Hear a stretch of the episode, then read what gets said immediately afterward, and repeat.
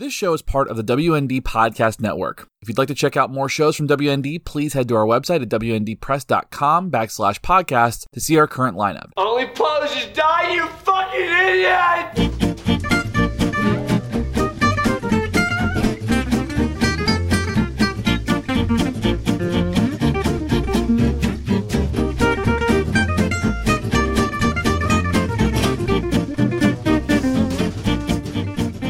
Be proud of me. Oh, will I?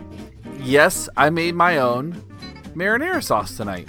Oh, did you now? I made it from scratch. Oh, did you put pork bones in it? No. Then get the fuck out of here. Now, the reason I tell you this is, uh, I th- so I spent some time on it. I made it. It's very tasty. Mm-hmm. Um, but I think that means I'm Italian now. Oh, is that what it means? Yes, that's. I think You that's. I coming think at me that's right what it is. now? You coming to me right now? You're gonna I'm not co-opt my coming whole at you. culture? I'm coming to you, is what I'm saying. It's like I'm, I am, I'm coming to you and extending my hand to say it's nice to be part of the family. Yeah, well, you got to do. You got to make your bones first before we let you in the family. Well, I but but I, I already Got did to it. kill a guy. Got to kill a guy with some piano. wire. No, no, no, no, no, no, no. I don't have to do all Gotta that. Luca That- that's, that's, that's an old. somebody. That's an old. That's an old wives' tale. No, all you got to do is just make the sauce, and I made the sauce, and uh, now I'm I'm here. I am I am uh, I have family from the old country. Yeah, but was the sauce gravy? No, it wasn't gravy. It was sauce. But they call it the gravy. You you you simpleton. Listen, I'm I just got here. Nobody gave me the book. I didn't get into the orientation. Like nobody's given me any of this stuff. I it's essentially I just got hired is what it is. And I am I am new to the organization. I am learning the ropes. You're still in training.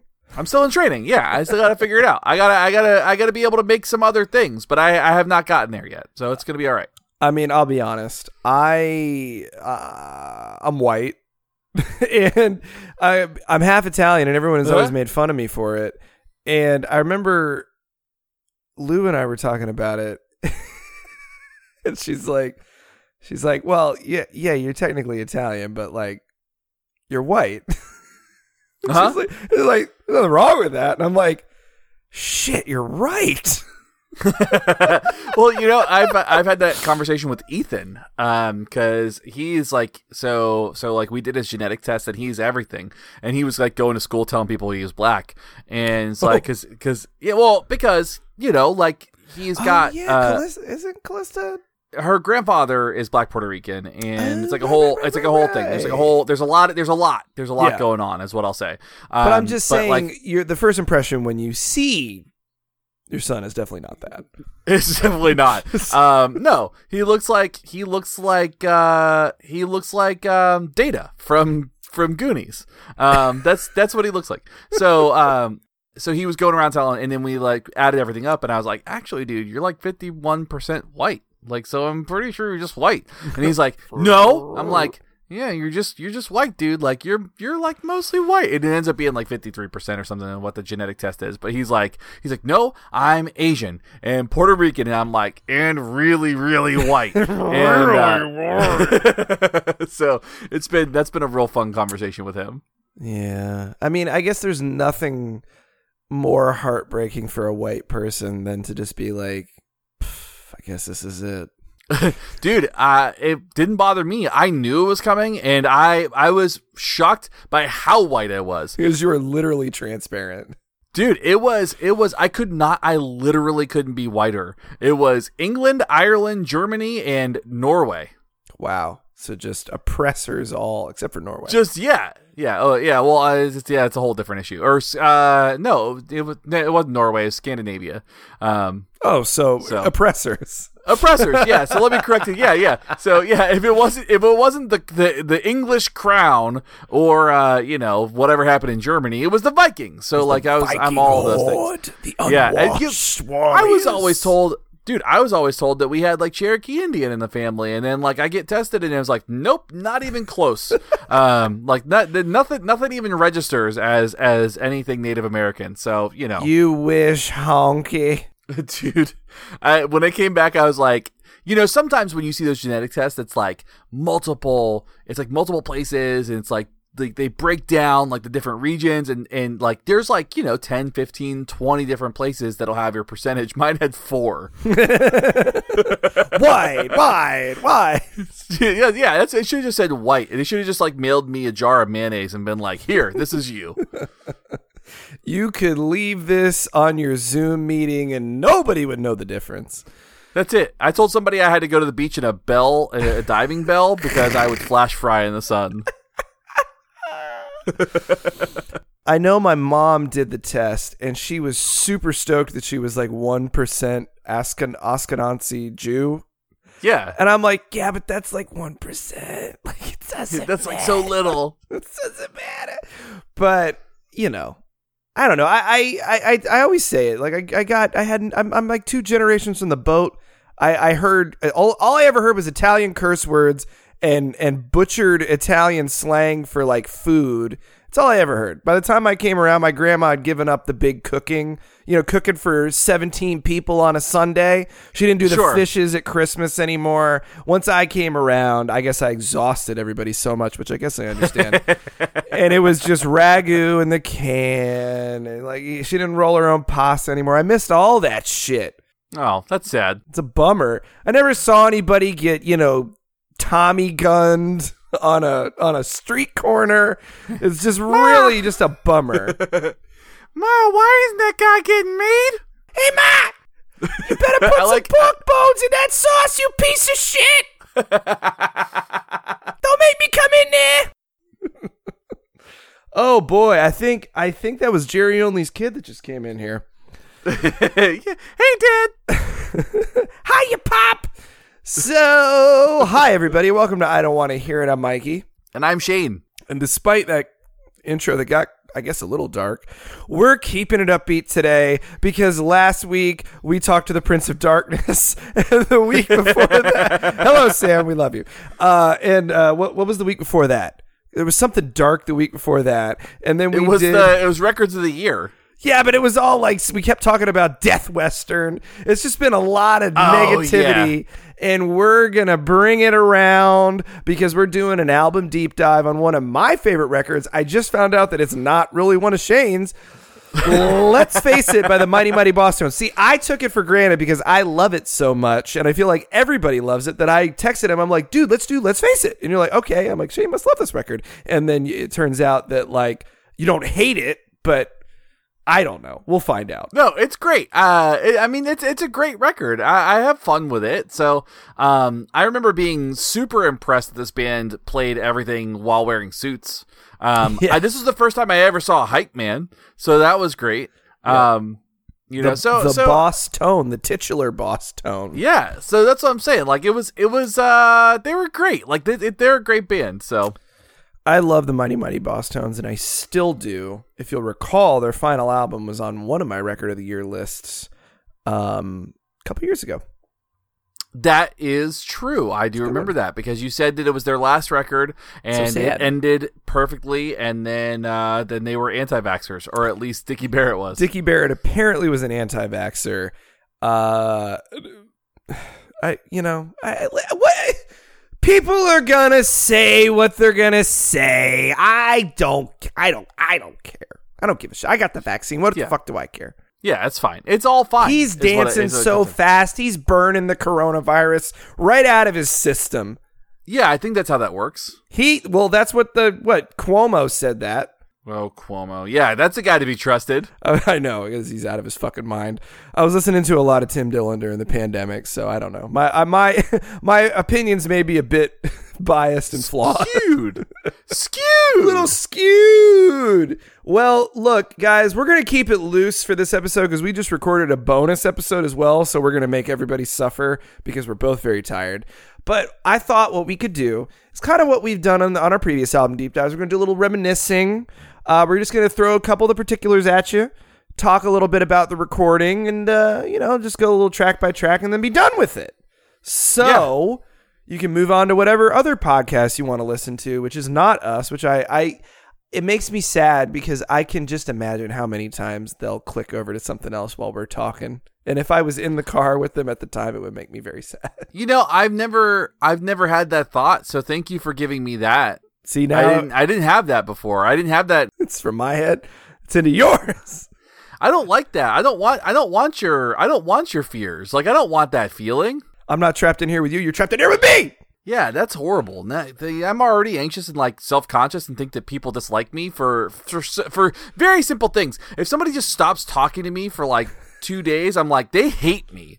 Like they don't want anything to do with me. They want nothing. I I, I so like the fact that now I think the people will be like, nah, that's We such te- a bummer. What about me? We text like every day, every other day. What do you think when we? I genuinely think that there are times where you don't like me. Why? Like it's it's I because I'm fucking neurotic is what it is. Like I have a it is a me problem. yeah, one that is you problem because that thought has never crossed my mind. Also, I hate you, but you know, I hate you so much, but like that's the, that's like that's the thing is, is I just assume that nobody likes me perpetually. Like I'm just I, I I like I think about this at my job. Like I think about like kids I work with. I think about people. I'm like just nobody likes me. Everybody just tolerates me, and here I am. Like I think my own kids feel like that. you like you are literally. I, I think my my parents think that sometimes. I think my dad is just generally annoyed with me. I know he's not. Like I know that's not the case, but I have that. That's that's that's my.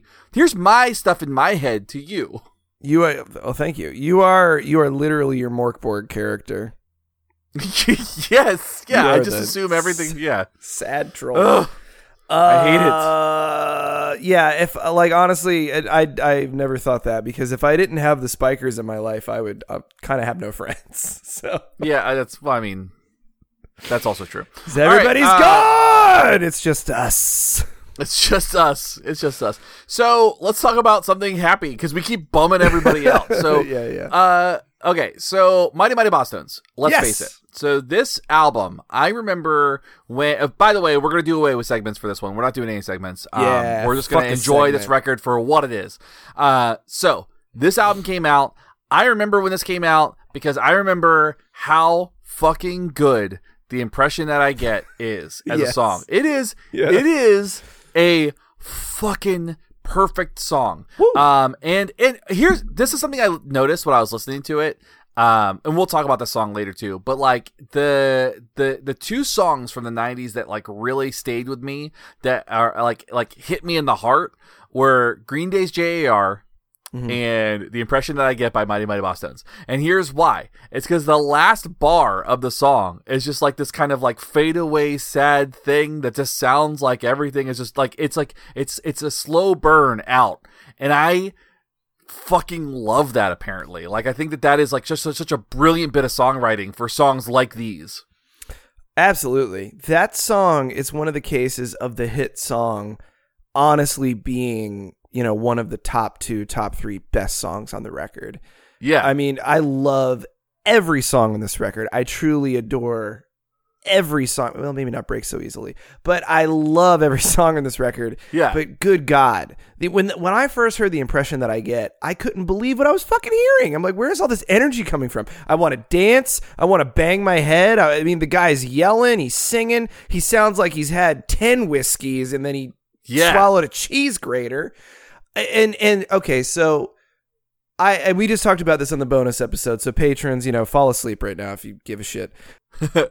I experienced ska for the first time on MTV. You know, just like with Green Day. I, I had I guess I'd heard it on the radio. I had heard tell of it. Maybe someone played me a CD or a cassette, whatever. rumors and whisperings of ska. There's tell. there's this music. There's this music with horns. It sounds like plinky plinky plinky plink. And I I would rush home. Actually, I would d- demand that my mom rush home because she would drive me to school because there were no school buses at the Catholic school because they couldn't afford it. I don't know how they took all our fucking money. They just all gave it to the God. Vatican. Fuck them. Anyway, ugh! anyway. So uh, when we would get home, I would immediately sit down in front of MTV when my parents were in a good mood because sometimes they'd be like, "No, you can't watch that." But I would wait for Basket Case, and I think this was post Dookie uh, you know, into Insomniac. So Brain Stew, Jaded. I would wait for those videos. I would wait for anything cool. Oasis, Wonderwall, Everclear, Santa Monica, and then Yeah.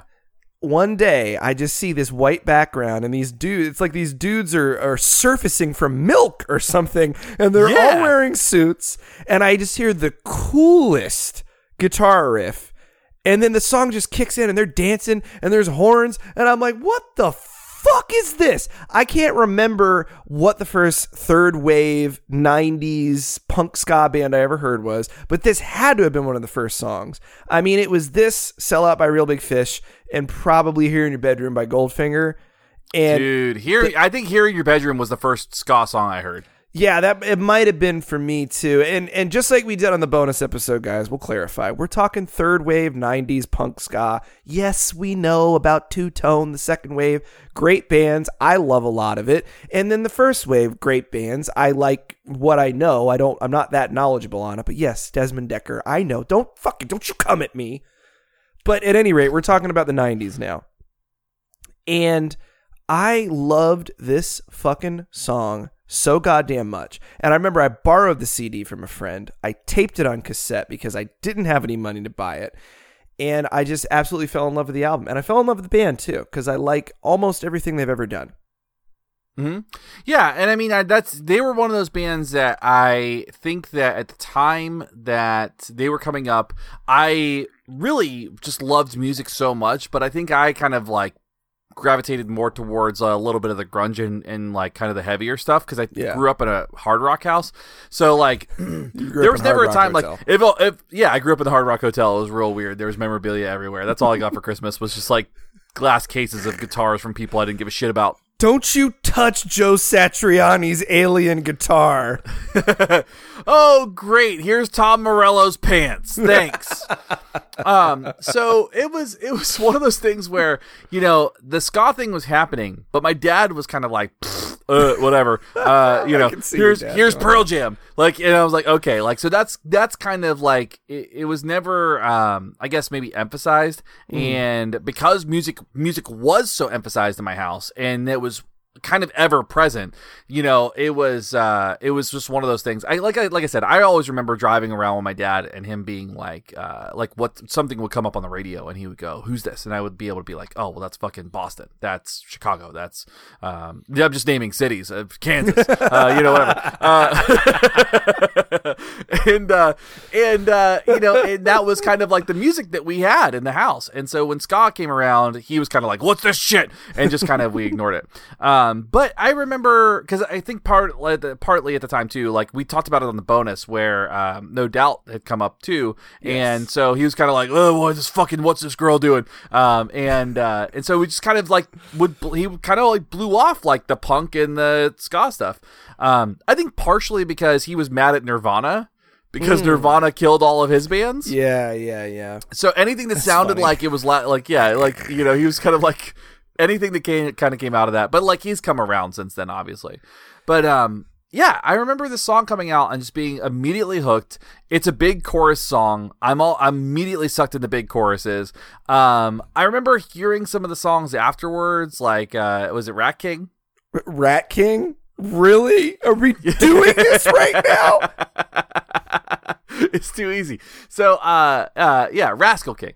Uh, so, so I remember hearing that and really liking it, and I think I just when that band was popular and that record was out, I think I just moved to different things. Like, I think I would have picked Green Day's Dookie or Insomniac, or I would have listened to Smash or X Nanny Ombre versus this, and that's kind of Yeah. maybe what I was dealing with. Well, I mean, I and and the thing is, all that stuff ran concurrently with this because everybody acts like ska was so separate, but it was you know in that time frame from like 94 95 all the way up through you know through middle school for me it's like all this shit I, I i loved i loved everything i had such an unabashed love for music you know and and of course that has continued but those edges have gotten quite sharp over the years Yeah. and you know uh, but it was it was mighty mighty bosstones and then i was psyched when um i don't know the smashing pumpkins came on. And then i was psyched when metallica came on. And then i was excited to hear you know what my friends had in their cd cases or if someone had a cassette or somebody's big brother made me a, a tape you know? It was just i was so voracious and i wanted to hear all of it but ska was a huge part of it. I loved it. And this record uh especially Yeah. So I think we could probably talk a little bit about the band itself and Yeah. and kind of give an idea. Now, uh, the, uh, you know, when you think about this band, the Mighty Mighty Bosstones, um, we're gonna probably reference them as the Bosstones. We're not gonna say Mighty Mighty Bosstones every single time because it's Mighty a lot of syllables, and we just are kind of yeah, yeah. Um, so they were an American ska band from the place that's known for ska, Boston. What is this fucking horn shit up here? How many fucking horns do you need? So they've started in '83, so this band is older than me. This which band- is uh, is my age. so ridiculous. Um, and uh, the thing is, is what they're really kind of the the big thing about this band, or like one of the trademarks, besides them being a ska band and they're all their suits and their dancing men, um, is Dickie Barrett's voice. Because when you listen to this band, you don't really. Like when you listen to ska, you typically hear like uh, I don't. I feel like everybody's voice is different. I feel like they're all pretty uh, distinguishable. But Dickie Barrett's voice sounds like he is just drinking glass. Um, Yes. it sounds like it hurts for him to sing and it looks like it looks like when he sings it looks like it hurts him a little bit um But like doesn't like his a little bit in pain. voice doesn't his voice match his face? Dude it does and i love it like Yeah. it's it's really his voice is very unique and it's really great i was really excited to see that he was on um 59 sound uh when he he did the guest spot on Yeah, on that yeah. one song on the gaslight record it was really Uh, cool. but it, but it was like a bummer because he was just like, forget about it. Like that's all he did. Like he didn't like sing a lot on it, and you're just kind of like, you should. We need more of this on here because his voice fits the Gaslight anthem so well. Yeah, give Dickie Barrett a whole verse. What are you thinking? Yeah. So Dickie Barrett's lead vocalist. You got bassist Joe Gittleman, uh, Mm-hmm. tenor saxophone, sex, sex, saxophonist, saxophonist, uh, Tim Johnny just- Vegas Burton. You are trying dancer- me right now. a dancer um, and uh, aptly titled Bosstone, Ben Carr, uh, and they were the constant members throughout the entire uh, duration of the band for the most part. And the band's final lineup included drummer Joe Ciro- Cirosis? Joe Ciro- Joe? He was in the Street Joe Dogs. God damn. Oh. A saxophonist Leon Silva, guitarist Lawrence Katz, keyboardist John Go- cheese. I don't Goch- know that. I- Goetchius. Goat cheese. Uh, I yeah. don't know that one. Goat cheese, and then trombonist Chris Rhodes. So You know they what's had a lot of weird right now, though? You know what's weird What's right now, though? Because they had a guitarist, and I can't remember his goddamn name, but he was. I mean, he was one of the guys. He, he was the guy who wrote all the fucking songs. Hold on, hold, hold. Joe. Perry. No. God damn you. He You are left Aerosmith to join the Mighty Mighty Bosstones. You are- he, he dude. Joe Perry joined the Mighty Mighty Bosstones when Aerosmith was in its drug phase. When Steven Tyler couldn't couldn't like stand up because of all the heroin he was doing. So Joe Perry was like, you know what? I'm done with blues. I'm gonna go start a band with a bunch of suits. So it was Nate Albert. He's the guy you see in the video. He's got the blonde crew cut. You know, he looks he's, he looks kind of like Drew Carey, honestly. And he was in the band from the inception all the way through 2000. So he was definitely there for the Bosstones heyday. And uh, then you know he he left, and then he came back right at the end to help record the last album. Sure. But Nate Albert okay. deserves a mention because he was a great guitarist. He was. Yeah. He shined. Yeah. I mean. Yeah, and I mean, and while while it's important to talk about the band, we are talking about the specific this specific record. Let's well, he face it. and- he played on the goddamn okay. record. It's what I'm saying. Okay, that's what I'm saying. He he deserves credit. Go on. All right, all right, all right. Well, so the uh, the, the Bosstones early records. I don't know if you've ever listened to them. I would say that it's not a ton to write home about. Devil's Night Out, More Noise and Other Disturbances.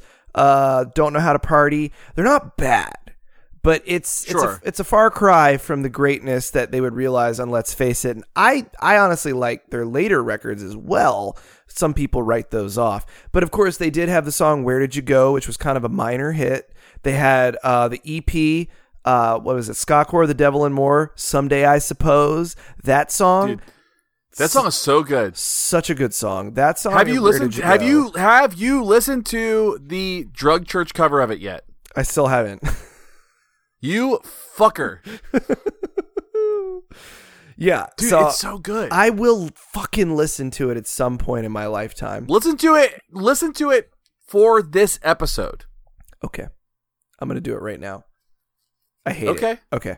Anyway, so so they they put out some early records and EPs and and they had quite a following in Boston, but they really hadn't broken through yet. I'm sure they toured a ton, but it was 97 and they recorded Let's Face It. And it's just I loved how the album cover was consistent with their look. You know, their videos, they had that sort of like black and white. Uh, I, I mean, I guess, you know, white background and color on, on some of them. But it was like you, you looked at the record and then as soon as you saw the video, you recognized it. You're like, oh, I know Yeah. exactly where that's from. It was it was very smart of them to do because this is a strange thing to put on MTV in 1997. You know, I, isn't this the year Biggie Yeah. died? Isn't this the year Tupac died? I don't remember. So, uh, seems like it. That sounds accurate. That's a bad year. I feel like whatever year it was, it wasn't a good year. But at any rate, this was without a doubt the Mighty Mighty Bosstones just their commercial peak. This fucking song, the impression that I get, the sing the hit single from the album Let's Face It was everywhere. I like mean, seriously. it was fucking everywhere. I remember going to a middle school dance. Okay, this was when uh, so I went to Catholic school. This is so this was when St. Paul's we did the visiting dance at Our Lady of Lourdes, where years later we would end up having hardcore shows at Yeah, at, at the yeah. hall at Our Lady of Lourdes where we had the dance. So I remember my buddy's friend, my buddy's older brother was like the DJ for all the school dances. I mean, they must have paid him, and he had a lot. He had a lot of CDs, so he he was he was like the cool dude to me because he was already in high school and he knew all about punk and he knew about the Clash and he knew about all this shit and he would DJ the dances. And I remember he would he would always sort of like put songs on that other people wouldn't care about for us. You know, Uh-huh. in, in between in between Quad City DJs, you know, come on ride the train, which is actually a pretty good fucking song. But you know, I remember him putting on the impression that I get, and we were in like sixth grade, seventh grade. Yeah, it must have been seventh grade. And we were just jumping into each other and skanking and being idiots in the corner. like in the corner of the dance floor. And it was so funny because it was the first time I ever felt like I fucking get it and you don't. Yeah, I think it's fair. In reality, I looked like a fucking idiot. But it didn't matter because in my heart, I had learned something that I didn't want what they were doing. And I was going to have to find my own way. And I just, this song, it just really takes me back. I can remember just, I- I remember my homeroom in middle school. Somebody had a disc man passing it around, and we would just, we, I don't know how we, we, we used to watch MTV in homeroom at a Catholic school. I remember seeing the Until It Sleeps video in school. And I That's remember so see- scary. I know. And I remember seeing this video in school and us just being so stoked on it. I can see the room right now where I was, and it just really takes me back. But anyway, I'm getting I'm getting I'm getting crazy. Yeah, no, I, it's fine. I mean, yeah, the band peaked. I, I mean, that was like when everybody knew about this band. It was the impression that I get. That was the song, and I think that what ends up happening is they probably got written off as a one-hit wonder Yes. because of that. But they, which is a bummer, because um, I feel like there are plenty of bands that are considered one-hit wonders that have really great discographies, uh, and when you really go listen to them, I think that Mighty Mighty Bosstones was one of those bands. Um, they were also in Clueless, which that was we talked about this. We talked about this already in like I believe it was one of the bonus episodes, right? Yes, yes, where did. we, talked about how like it's just weird that so many fucking bands were just uh, like playing at, at homecoming shows Mm-hmm. uh, in in all these '90s movies. Um, so it's great that they were in Clueless. I believe. What song were they playing? Were they playing someday? I suppose. It was either that or Where Did You Go? I think. But you know what? It's been so long since I've seen Clueless. I could be wrong. I have no idea. Yeah. I, I, don't know. I it's it gets watched in my house too often, and I don't know. I don't know what it is. the the weird thing is like especially at this time a lot of punk and ska bands were considered one hit wonders because they managed to get on MTV and on the radio with one or two songs there's like Bosstones impression that I get Rancid Time Bomb and Ruby Soho uh Right. you know uh Goldfinger had uh, here in your bedroom Real Big Fish had Sell Out you know, there, there was a whole bunch of bands like that, but they, nobody realized, and why I loved these bands so much, and why I, I started to really hate mainstream music at the time was because you would go buy a record by like I don't know some some other equally considered one hit wonder band like uh, Semisonic. and you'd realize Yeah. you realize the rest of the fucking record sucked. You go get the boss Yeah. tones, and you're like, every song is a fucking hit. So that I, Uh, think, I think that's what in, that's what really clenched punk for me was like the song that made it on the radio. There's like 15 more songs like that on the record, and the same cannot be said for your flavor of the month alternative band. You know, I I'm gonna cons- I'm gonna go ahead and give that to you because as far as Semisonic goes, you're absolutely right. I have that record. It's not good. Um, Close there's some good songs. There's some good. There's some good like songs on it, but it's like not a good album. No. Um, and that happened to me a lot, which was really upsetting because I would go get a record, I'd be like, I love this song, and then I would go get it and be like, this fucking blows. I'll I'll never forget getting um Bush had done uh I was like I really liked Bush. So Yeah. like uh 16 Stone was great. Uh Sure. Razorblade Suitcase I really liked. Yeah. Um then they did this remix song um and I think it was the song Mouth and it was for like a fucking video. But then they did like a remix album and I was like Bush has a new album. I'm going to go get it and I got it and it was all remixes and I was like what the fuck is this? I was so mad. Um that I spent money on it, and I was like, but that never happened with like punk records. Like for the Yeah. most part, you get a punk record and it was always good. And uh, so like even I feel like uh, the Offspring's Americana is an example of like how the hit single was so shitty, but the rest of the record was actually really fucking good. Yeah, Um, was like a loved it. reverse. Very strange. Yeah. Yeah, it was very weird. Yeah, Pretty Fly for a White Guy is horrible, but the rest of the album is fantastic. Um, Yeah, the you know, Offspring so were think- always guilty of that. Like they put out the worst fucking. I mean, like come out and plays a good song, but if you listen to the rest of Smash, you're like, this is not the best song.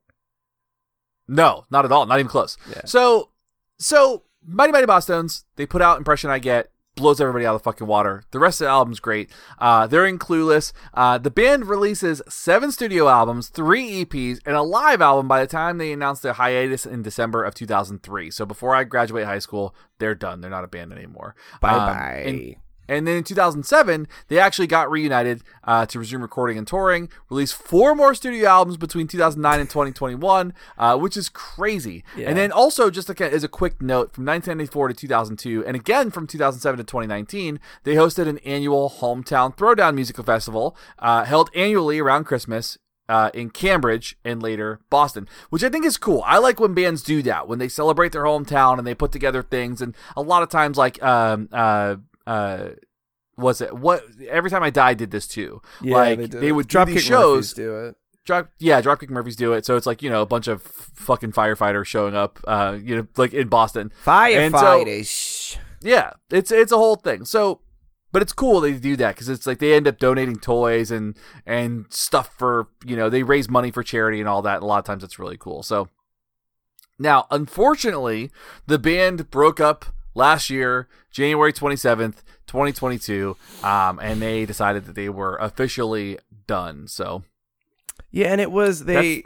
I there was a tweet or something. I saw it on some article. They screen grabbed it, and it was just like, "I wish we'd been able to play a last show." One of the members said that, and I was like, "You're as old as I am, and you guys couldn't figure it out." I, yeah, it's weird, right? I just. I I have some thoughts, but I will save them till the end. It's just it's so sad. So it's like Yeah. it's like losing it is like losing a friend for me when a band like this breaks up because Yeah. I just it's I just like knowing that they're there even if I'm not listening to them every day. It's just like it's like me when I would uh I always hate the last episode of a sitcom, like the finale. Cuz Yeah. I like just imagining that Jerry, George, Kramer and Elaine are just still in the apartment. You know, Not I like him I, yeah, not well. They only did a year, but I like I like imagining that like Joe and Brian and Helen and Roy and Antonio Scarpacci and Lowell are still on Nantucket Island in the in the in the terminal, and it just makes me sad when they go away. I don't like a finale when it's something that is very near and dear to my heart. I don't like Sure. when they go away. Yeah, I, I, I get that. That that's completely reasonable. Stay the same. Static worldview. Don't leave. Don't leave. Don't you fucking leave. I mean, arguably that's this show, me just screaming at you and saying like, do not, do not change any of this. Yeah, I mean, I think what you need is like you need to be the John Hammond of punk bands. Like you need to like put together a park where you just get the DNA of like Mighty Mighty Bosstones and you fucking clone them, and then all they do is just perform in different parts of the park. It's like ah, here's Ska Lake, and then like that's all they do is hang out and play fucking horns all day until the, until Dickie Barrett eats somebody. Welcome to Nostalgia Park. you son of a bitch. You did it. Yeah, I can't wait for that. I can't wait for Jeff Goldblum to be like, "Did you need this?" Ska will find a way. yeah, that's. I can't wait for you to just resurrect third wave ska over and over. And somebody's gonna be like, "What about fourth wave ska?" And you're gonna be like, "Nobody gives a shit about Cat Bite." Here we are gonna we're we've got fucking Skarassic Park. Dude, that's probably a band name. that was such a stupid thing. Bands like '90s ska bands would would shoehorn the word ska into, into their name just so you know the Mephiskapheles? and Mephiskapheles, uh, Mephistopheles, whatever the fuck it is. Mephistopheles. Woo! Okay. There's also Skankin' Pickle. I mean, Skankin' Pickle was like, I I remember the first time being like, "What? That's a band?" they were funny, all right. man. They, I mean, they, were weren't funny. good. Uh, you know, what was what was it like? Rotten Banana Legs was one of their songs. Like, what do you write songs Yeah. about? They wrote a song about the girl from Degrassi that got pregnant, arguably their best song. Yeah, it's ridiculous. what a time to be alive. Yep.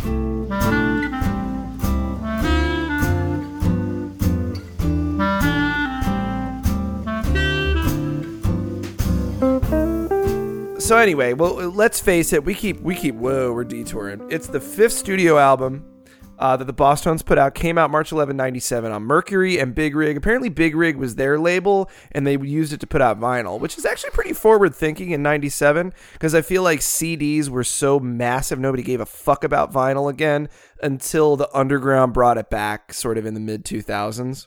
Yeah, but I think also like one of the cool things about like a band that like has their own imprint Yeah. Is that the band gets to maintain like the rights and the and the ownership of like the the album itself. Like uh Foo Fighters does this. They have they have an imprint called Roswell Records or something like that, and Dave Grohl is, ru- runs it, and he owns the rights to all of his masters. He gets all that stuff, and the only thing that the big record labels do, or they do um, advertising, they do um, uh, distribution, and they do like they help set up touring for a little bit, and then they go, okay, like the rights are going to revert back to the band after five years, and they get to own all of it, all the copyrights and everything. So That's really cool. yeah, Well, so let's face it, sold incredibly well because of the impression that I get. But they also had two other singles that came in at number 22 and number 7, respectively, on Billboard, the Modern Rock Tracks chart, which I wonder what Billboard's just like. It's like a office building that's on fire and abandoned now. Yeah. Nobody Uh, no, they still do it, but it's like, yeah, nobody cares. Like, but it is one of those things that Billboard is still around. But like, it's weird to think that Billboard has so many charts. Like, Yeah. how many charts does this place have? Like, they, like, I, I'm curious about how damn many. Many. Yeah, how like who's who's in charge of the charts? Who, what what chart manager is like I'm I'm who's putting that on their resume? Somebody's going. I was the modern rock tracks chart manager for from 1997 to 1999, and uh, it was it was a rough time. I was only in charge of these charts. Those other charts were not my purview. Yeah. So, uh, Royal Oil, track three on the album, came in at number 22. song. Love that one. Uh, and the Rascal King, track two on the album, came in at number seven. And of course, let's face it, came in at number 27 on the Billboard 200, which was the only Bosstones album to ever enter the top 50, and it went platinum. So, I mean, yeah, you had your detractors, you had your people who praised it. You know, a couple of people were just like, I don't get it, blah, blah, blah. But then other people, you know, said, you know, it's just fun. It's fun and it's it's fun for you. They're having fun. We're all having fun. I, you know, I think there was a bit of a hangover from the grunge heroin that was come. It was, it was just we were getting out of that. Even though a lot of those bands were great, but I mean, you can only, you know, be under the bridge with Kurt Cobain for so long. Yeah. So I you're absolutely right. Like I mean, you think about like how like dingy and sad everybody out of Seattle was, and then all of a sudden these like bright Bostonians show up and they're like oh, oh, oh, and every and you know dancing around. It's I mean it was so opposite of what was going on in in the mainstream music that like everybody was like we are tired of being sad Yeah. um we need we need something a little bit brighter and ska came and then and then we ended up dealing with the cherry poppin' daddies as a result of this but you know uh like so so if it so i i Which I honestly, maintain are a good band. Uh, my my point is more so that bands like uh, Mighty Mighty Bosstones and like the ska bands, the ska boom and stuff, paved the way for swing to show up. Yeah. So I mean, it, it did get out of hand. So one of the things that is very important around this time, yes, it, we're we're, we're going to skip back just just real quick, but it's to demonstrate the bright spot that the Bosstones were. So 1995, there was a little thing called Lollapalooza. Now Lollapalooza had been going for a while, of course. This wasn't new, but Sure. here was the lineup from 95. Jesus Lizard, I know you're stoked. so stoked. Elastica, Pavement. hold uh, on, hold on. Do, do you remember the Elastica song? Oh, Isn't that God. song that's like boom, dun it, dun dun No. dun it. Yes. Uh, yes, you're right. yes. You're right. You're right. You're right. Yes. Elastica was kind of cool. I liked them. Uh, I'll go listen to that again. uh, Pavement, Hole, Beck, Superchunk, Redman. That must have been fun. Uh, Cypress Hill, Sonic Youth, uh, and the Bosstones. so What a weird lineup. they were just they were like the one bright spot on the tour because it was all very you know grunge and very you know inward looking. And the Bosstones the Bosstones came out and just fucking danced their asses off. So apparently pavement's bob nastanovich and this is from i forget what publication i got this from. I just googled oral history of let's face it. And this is a, a uh, article called the impression that i get turns 20 it's by a guy named tom breihan and what i got from this article was that yes, they were the one bright spot on that tour, and the guy from Pavement said the Bosstones were so pumped and their act was so physical it was like an aerobics class. They had outfits. They were made for that type of thing, and we just weren't. we weren't. I mean, but I also think about like this is something I think about as far as like logistics of playing shows. They always played in suits. Yeah, it can't be comfortable. I never thought it was comfortable. No. Imagine before they got big, before they had a bus, before they had someone to probably launder those suits, you know, semi frequently, how sweaty they were.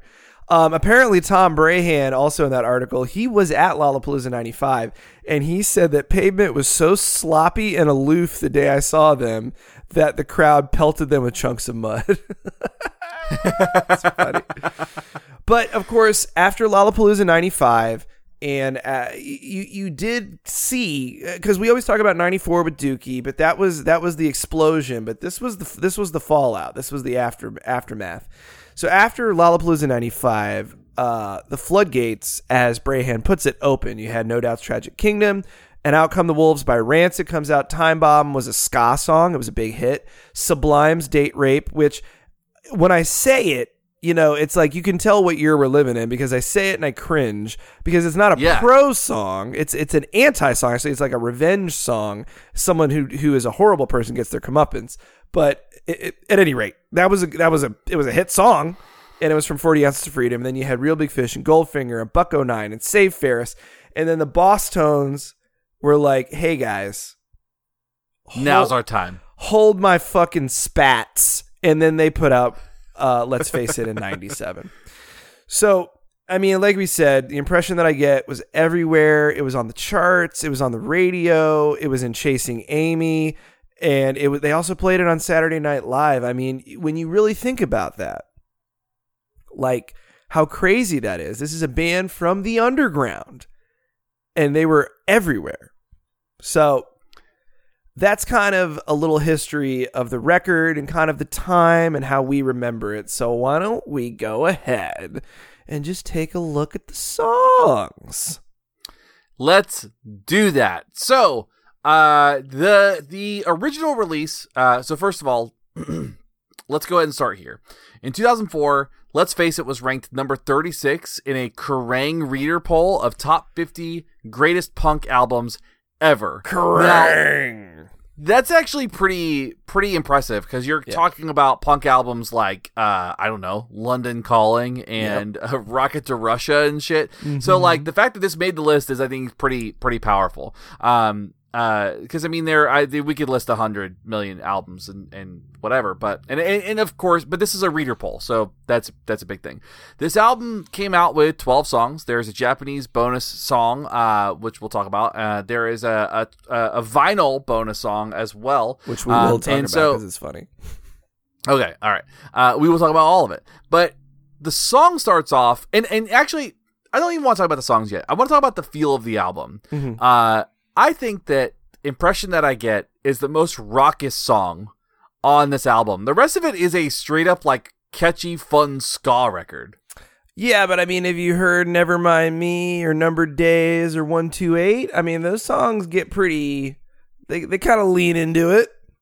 Yeah, I mean, sure, but I still, I would still argue that Impression That I Get is like the, the loud. I mean, probably. I mean, but there's also because it goes from that uh, a quieter verse to the to the big chorus. But I'd say the first probably five tracks are the most ska oriented. That's fair. That's fair. So the first song is called Noise Brigade, which I Yeah. love. That it's it's and it's a really great like introduction to this album. I think like the the it starts off with the drummer being like just playing that like quick like. As soon as I hear the snare hits, oh, my knees start going. It's uh, and you really hear that like even though Dickie Barrett has this deep voice, especially just right out the gate, you hear him singing, and he's got a great voice. Yeah, I love Noise Brigade. Absolutely. such a good one. Such a good one. and Rascal King is good too. That's that's Yeah. the next song. So it goes into Rascal King. Um, so uh, I'm gonna do my. I, I, I'm not gonna do my impression of it, but I here's here's what I hear when I hear the lyrics. Rastabadaha, do it again. I believe it's So I don't know last what he says. around. It's last around. Uh uh Do it again. It's the No, I rascal. said it right. Is the rascal king behind the bars or the one in front of them? The one in front of them. Uh, no, I said it right the first time. Yeah. yeah so it's uh, it was the it was the one of the hits, and it it had a video. had a video. I remember it was a black and white video on MTV. It was very. It's just such a catchy, fun fucking song. I mean, there's a little bit of. I believe there's a little bit of Hammond organ in it, if I'm not mistaken, and it just uh, it puts you in such a good mood. I don't care. It really does. I don't care if like blood's coming out of the sky. You're gonna hear the Rascal King on on your radio, and you're gonna be like, "Yeah, uh, it's fine. It's fine. We can deal with this." Yeah, we can we can cope. We can cope. Um, and then the next song is Royal Oil, which was the other single, which is so fucking good. A little bit of a slowdown, but definitely it has more of a. I would say more of a. It's it's a ska song. I'm not gonna say it's a reggae song just because it's slower, but it's a, it's a slower ska song. And I mean, the lyrics are about, I believe, heroin addiction, eh, which is kind Uh, of yeah. strange to hear. It's kind of strange to hear in a, in a song that upbeat. We were just talking about Less Than Jake on the bonus episode and how like all their songs are super sad about how they just want to get the fuck out of Florida. But yeah, this it's Yeah. a pretty serious subject, but it's it's man, what a what a good song. It really is. I mean, when I was going through and doing like the listen through, Royal Royal Oil, I, it's so hard to fucking Royal say Royal that. Oil. Ro- Royal Royal Oil. Yeah. Um. Oh, I hate that. Uh, like that's yeah. For those of you who have misophonia, if like sounds like that bum you out, Royal Oil. Um. That song stuck with me. Like that song was like, oh right, right, right. This song is like the the the catchy song like that. I don't, and maybe it's because the words Royal Oil really bother me, but um, it's a it's a great song. Yeah, it's one of my favorites. And then and of course, then there is yep, the hit, The hit. impression that I get Impression That I track Get. four. Yeah, it's bat and cleanup on this album. Yeah, it's not it's not too deep in. You you get to it pretty quickly. I mean, it's under 10 minutes and you're listening to it. So, I mean, we've talked about it. It's a pretty perfect distillation of the Bosstone sound. So, I mean, yes, it's the hit. Yes, it was overplayed in the 90s, but I mean, it's been so long now. Listen to it. It's fucking it's a fun song. I've heard a remix of it that some DJ did with this uh, reggae singer, this uh, female reggae singer, Uh huh. and it's like 8 minutes long and I don't get bored of it. It's really great. It's yeah. I mean, how can you? It's a, it's a, just a great fucking song. So Then uh, there's the self-titled track, Let's Face It. which is a very forward and a very compassionate and empathetic appeal to fucking cut the racism shit. Why were we put here? What for? We're unsure. We sure weren't put here to hate. Be racist, be sexist, be bigots, be sure we won't stand for your hate. Now, why so cut and dry? A simple concept miss. Give tolerance a try. This confusion still exists. Ignorant mongers, no area is gray. Couldn't be any wronger in this age and day. Let's try to erase it. It's time that we face it. If we don't, then who will? Shame on us. I mean, it's a really it's an uplifting song, man, and it should be said there are people of color in the Bosstones. And Yeah. not something that you would normally see that much at the time. And I mean, these guys are from Boston, which uh, with Philly is like one of the most racist fucking cities in the goddamn union. You know what I mean? So they were breaking new ground way before other people. And do you I think do you think they wrote Let's Face It for uh, Mark Wahlberg? because he like beat up didn't he beat up like an Asian guy? Yeah, he blinded him. Yeah, it's funny every time that we uh, give Mark Wahlberg our money. Kind of strange.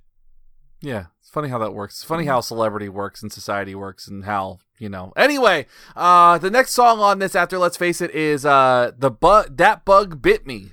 That bug bit me, I'll admit. Still, it took a while to hear. it's more of a punk song. It just it, it's kind of a it's a rocker, and and I really like it.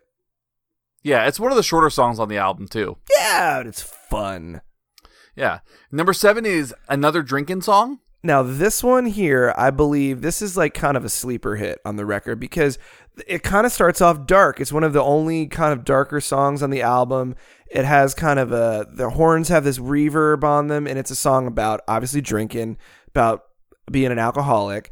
But the song has a great chorus, and then it, it like, it changes from a minor key to a major key for the end of it, but it's still the same lyrics and still the same sort of rhythm and progression.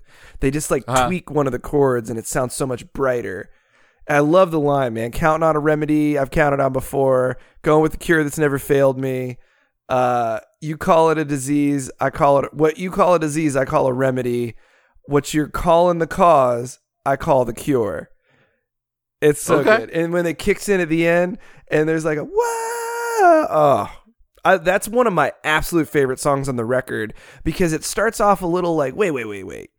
This one doesn't sound as fun. Eh, and then it's it's one And of the then it's most- fun. It's one of the most fun songs on the record. I love that.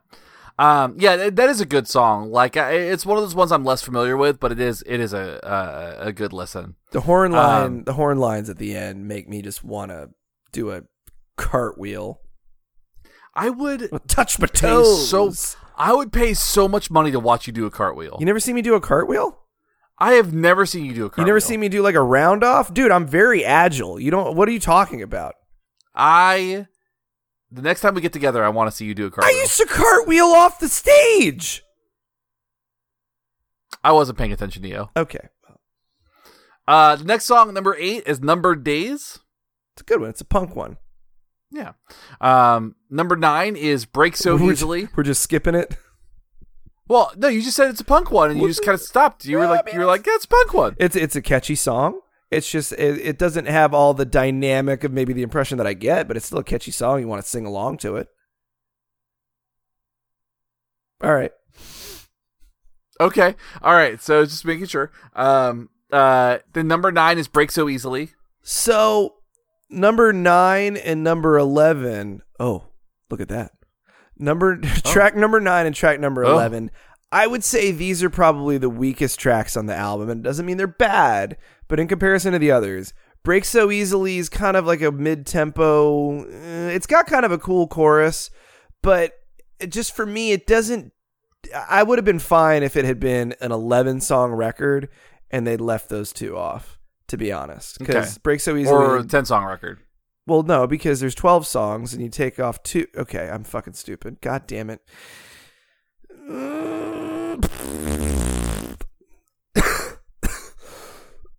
Don't skip it though. Don't skip that song though. Listen to it at least once. Just just see if you like it.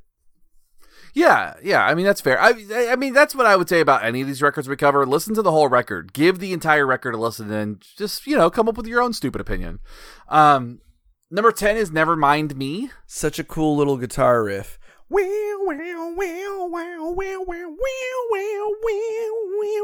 You like that? Okay. Yeah, that was good. You should do that more. I think that's what people listen to the show Yeah, for. they love you to do that. Want to hear me a cappella guitar guitar riff? Yeah. Wee, wee. Well, that's uh. There's a there's um uh one podcast I listen to that does air banjo.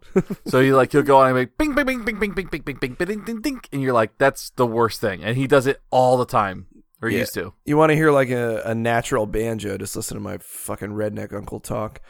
Um, never mind me. Yeah, it sounds like he's got a banjo in his throat. Uh, never mind me is another one of my favorite songs on the record. It's uh, it's just it's got this cool little guitar riff that opens it, and I, I- I don't know. It, it's just it just driving and fun makes you want to pump your fists, man. Yeah, it's a it's a good one too. Uh, you already mentioned Eleven, which is desensitized. Yeah, it's it's a little it's almost a hardcore song. Uh, it, it's not terrible. It, it- I I like it better than Break So Easily. I think this is uh, Break So Easily is my least favorite song on the record.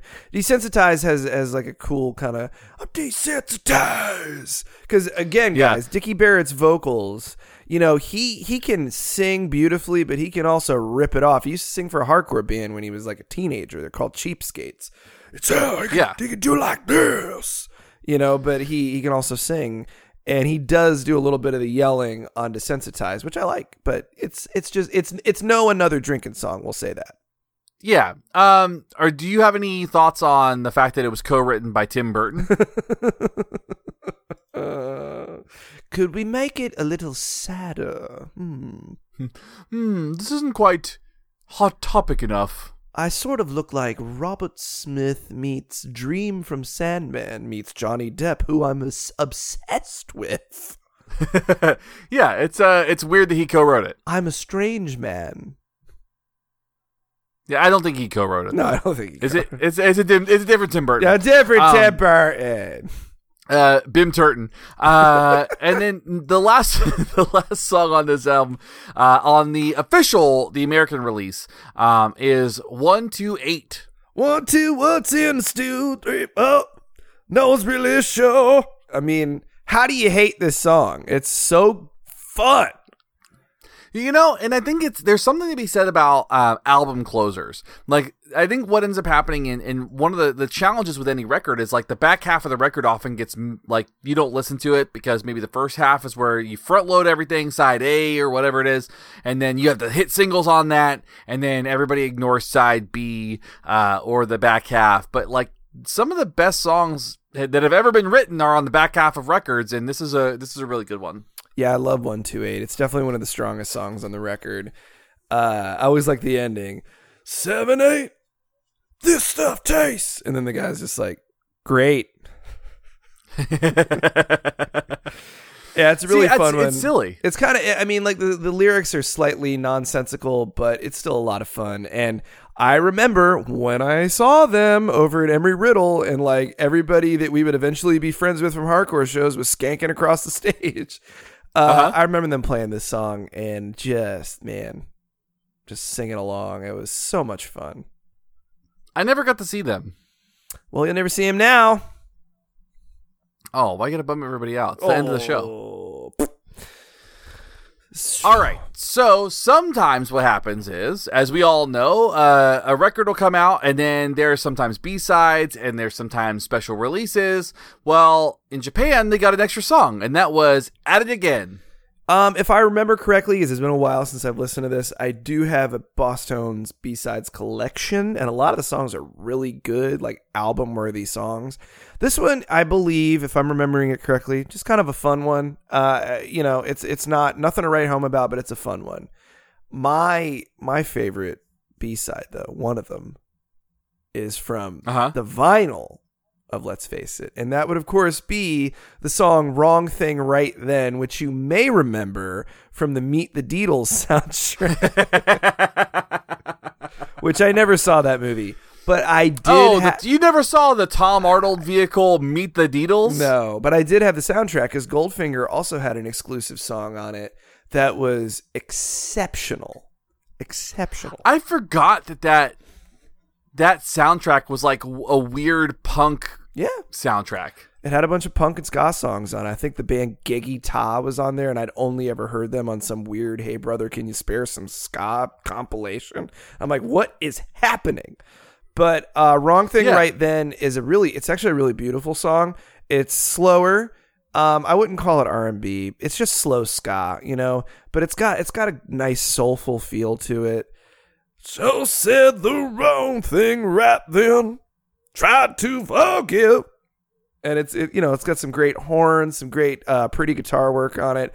You can definitely see one of the Deedles uh, with his big hair just kind of pensively walking, pensively walking down the shoreline. You know, it's it's a great song. This soundtrack is ridiculous. So it's got Let uh me see it here. Cherry Poppin' Daddies, the song Dr. Bones. Oh, doc- Um yeah, Doctor Bones. Yeah, you, you can't trust him because he's never alone, and he'll grab your fuzzy dice. Shake, shake, and you better shake, shake, and rattle your Doctor Bones. Dude, it's so ridiculous. Um but then there's also the Dance Hall Crashers is on here. Lady Yeah. Luck by the Dance Hall Crashers. Good song. Um Seems Like Yesterday by Goldfinger. Fucking uh, great song. Yeah. Uh, Wrong Thing Right Then uh, by Mighty Mighty Bosstones. For You by Save Ferris. Um, Which guilty and, pleasure uh, of mine. Yeah, and then I Can't Wait by Hepcat. Hepcat's great. Little little more Yeah. of the first wave type uh, vibe, like uh, Slackers, but great band.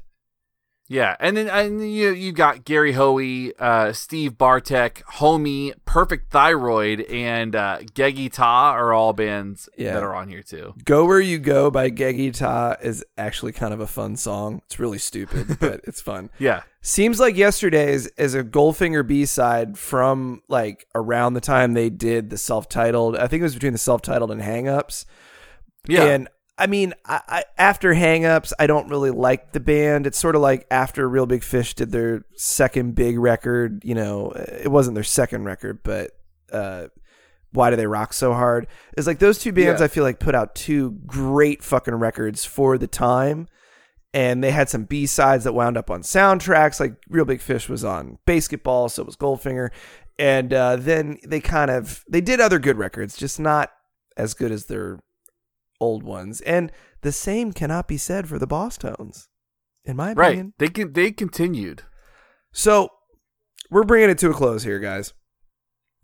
The thing about the Bosstones to remember, and about Let's Face It, in my opinion, they were not a flash in the pan because even though they poked through into the mainstream and they had their huge success with the impression that I get, which is more than you can say for most punk and ska bands in the 90s, because I would say it was probably the biggest ska punk song of all time. As if, if of, yeah, I mean, not that it's the absolute best one, but it's the biggest one that everybody knows sure. they kept doing what they were doing and they kept putting out records and i thought especially the record that followed um uh let's face it pay attention killer record really Yeah. good i love pay attention and they continued to put records out and the songs continue to be pretty damn good and they just they didn't fall by the wayside. Like the, the, the underground still embraced them. They still toured. They were still putting out records. Yes they broke up for a few years but they came right back put out four more lps before the ignominious end which i've been waiting to use that word and i think i did it right. It's a good word. so during the pandemic there was some speculation. This hasn't even really been proved, but had, no one's come out to disprove it, so I guess it is true. Dickie Barrett apparently he because he was on Kimmel. Remember, he was the the hype guy on Kimmel for years. Remember that? Yeah, yeah. which was really cool to see Dickie Barrett on TV. Even though I think Jimmy Kimmel's a fucking hack and he sucks. He's always crying. Like, shut the fuck up, dude. Tell Yeah, a, why is he crying so Tell a joke, clown. But um, so apparently Dickie Barrett was involved in some anti-vaccination mandate rally that was held by Robert F. Kennedy Jr. And I don't know the extent that he was involved. Like he might he produced a video for it or something. And, and then I guess he was a guest on some podcast with this guy named Del Bigtree. what the fuck? Oh, I just picture okay. like a Muppet crossed with a Fraggle. And uh, he confirmed uh, that it was his anti vaccination views that made the rest of the band uncomfortable. And the band had broke up apparently because of that. All right. I have to say this before we're done. I got the vaccination. I got the booster. Did you? yeah, of course. Yeah. Okay. It's science. I I got it because I wanted to get it. I got it because I felt comfortable getting it because I said uh, whatever whatever chance I'm taking, I'd rather take the chance of myself than getting somebody else that I care about sick. Very sick, Sure. especially if they're unhealthy. It was my choice. All right? Sure. But the thing that has puzzled me, and especially coming from the punk rock community, which who gives a fuck about them anyway, but all of a sudden there is this embracing and trust of big pharma. Like, oh, they have our best interests at heart. They're going to make something that they're going to test implicitly, and there's no chance that there could be anything adverse. And it would be totally perfect and totally safe. And never mind that these are the same companies who have paid billions of dollars in fines for literally killing people with their drugs and their medications, for ruining lives with opioids. I mean, how much money has Pfizer or whoever the fuck had to pay out? I mean, the biggest drug dealers in this fucking country are these companies. Now, I always felt that it was kind of like it should be a personal decision. I made the decision because I work with, I guess, what you'd call a at risk population. Sure. And I'd just rather take that risk myself. But I don't understand this immediate embracing of big pharma, and I don't understand this immediate exile of anyone who was just like, well, maybe let's not rush to conclusions yet. Because everyone I know that got the vaccine has been sick as a fucking dog with COVID. Except for me, because apparently I'm I didn't. apparently I'm Dr. Manhattan. Yeah, I think I think I'm just a. I think it was a human vaccine, so I think that's why it probably didn't have the same impact on me, be, me being not human. I just I look at all the good the Bosstones have done, all the joy they've brought, the the ground they broke in diversity, and I just I think it's really sad that now it's like, oh, he's an anti-vaxxer. Fuck him. It's like, does nothing he did before he decided he didn't want to get the shot matter? I don't understand that. Like you could say I don't agree with your your choice. Like I think I don't like your choice. I think it's dumb, but it's like everybody turned and like the, it sounds like the whole band turned on him too. It's like Jesus Christ, you guys have been together for almost forty fucking years. I don't know. Sure. It makes me sad, and I guess I just I it take it would take a lot more for me to hate somebody like that. For me to be mad at them, for me to say, fuck them, I'm not going to buy their records. Fuck them, I'm not going to support them. Fuck them, I hope they break up. Fuck them, I hope he doesn't have a job.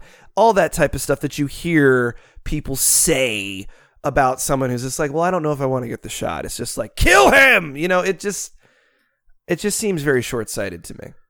Yeah, I mean, I get what you're saying, but I think it's one of those things where it's just there's probably so much in. turn. I mean, I can imagine, like, if you and I were in a band for 40 years, I would develop a time machine and go back and kill myself before we ever started a band because I couldn't imagine doing that. But like, I mean, like as a legitimate thing, like being in a band for 40 years has to come with all its trials and tribulations, having to deal with people that long, and I- I'm sure that this is kind of like an easy thing to blame it on. But I think there's probably more to it. And I, I would imagine that's the case. I can't imagine anybody would throw 40 years of friendship away over like a single thing like that. Well, I would hope not. I hope there is more to it, but it's like no one's really said anything about it. This is all we've got to go on is like these few little snips. Like Dickie Barrett's this fucking asshole now, and I'm like, I, I still like Dickie Barrett. I still like the Bosstones, and if they came back, I'd fucking go see him. But that's just me. I think it's fair. I think it's reasonable. I think that's a reasonable. That's a reasonable, flexible approach to this situation. Like if you weren't taking your human lycanthropy vaccine on a regular basis and you did, you know, become feral, I'd still be your friend. like if you said to me like I disagree with this shot, I'm not getting it anymore. I will change. My body will knit itself anew under the light of a full moon and I will drink the blood of anything that crosses my path, I would say, "Hey, he's still my friend. Still one of my he- he- I did not. I was not ready for that. Um, still my best friend Also- even if he's got, you know, uh, you know, baby meat in his teeth. I mean, he's still my friend."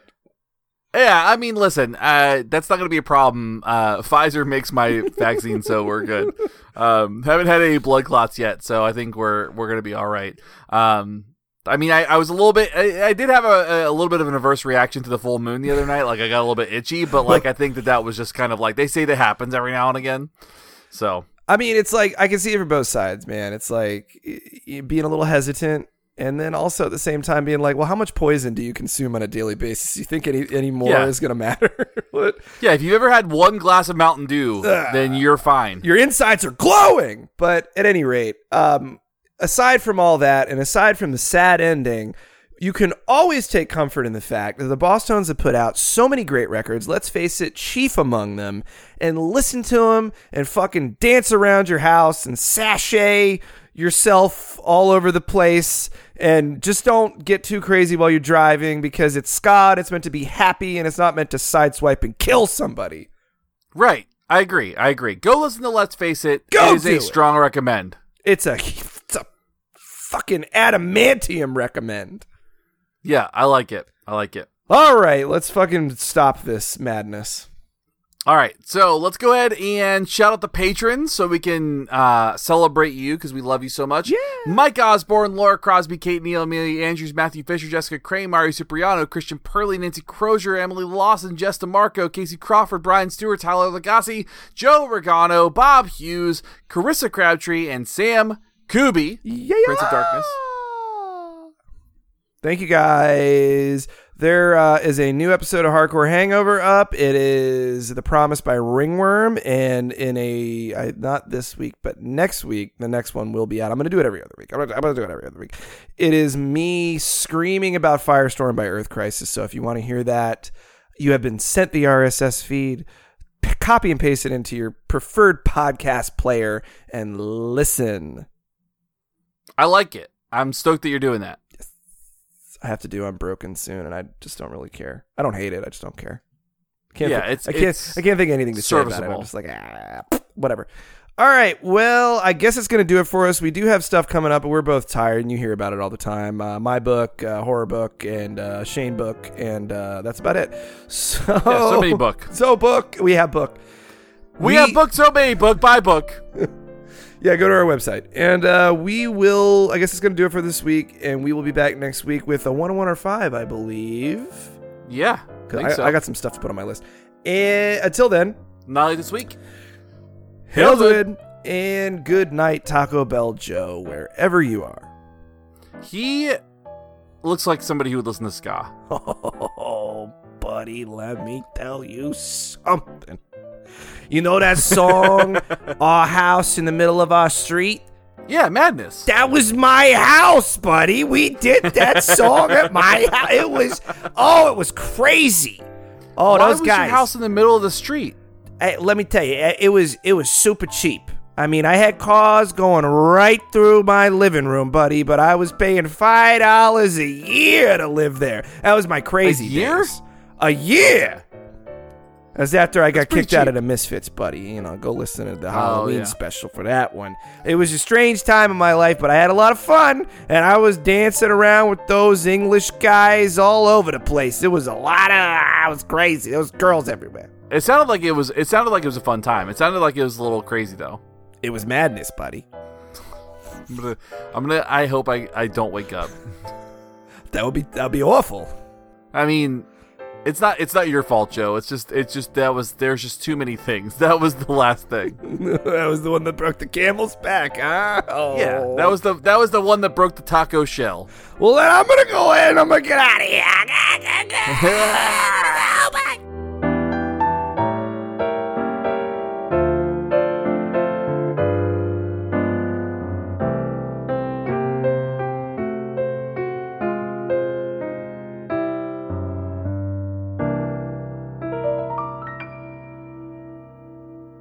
you want to find us on social media, you can find us on Instagram at I Don't Want to Hear It Pod. You can find us on Twitter at IDWHI Podcast. You can find us on Facebook at I Don't Want to Hear It Podcast. Check out our website at I Don't Want to Hear It Podcast.com. And if you follow the link, it came from the beach. You can hear all our old bands and the bullshits that we did. You can check out our publishing company at WNDpress.com. And if you would like to submit a work, or get published with us, uh, you can email us at info at wndpress.com. If you'd like to reach the show, you can email us at idwhipodcast at gmail.com. Send us your feedback, send us your information, let us know what you think.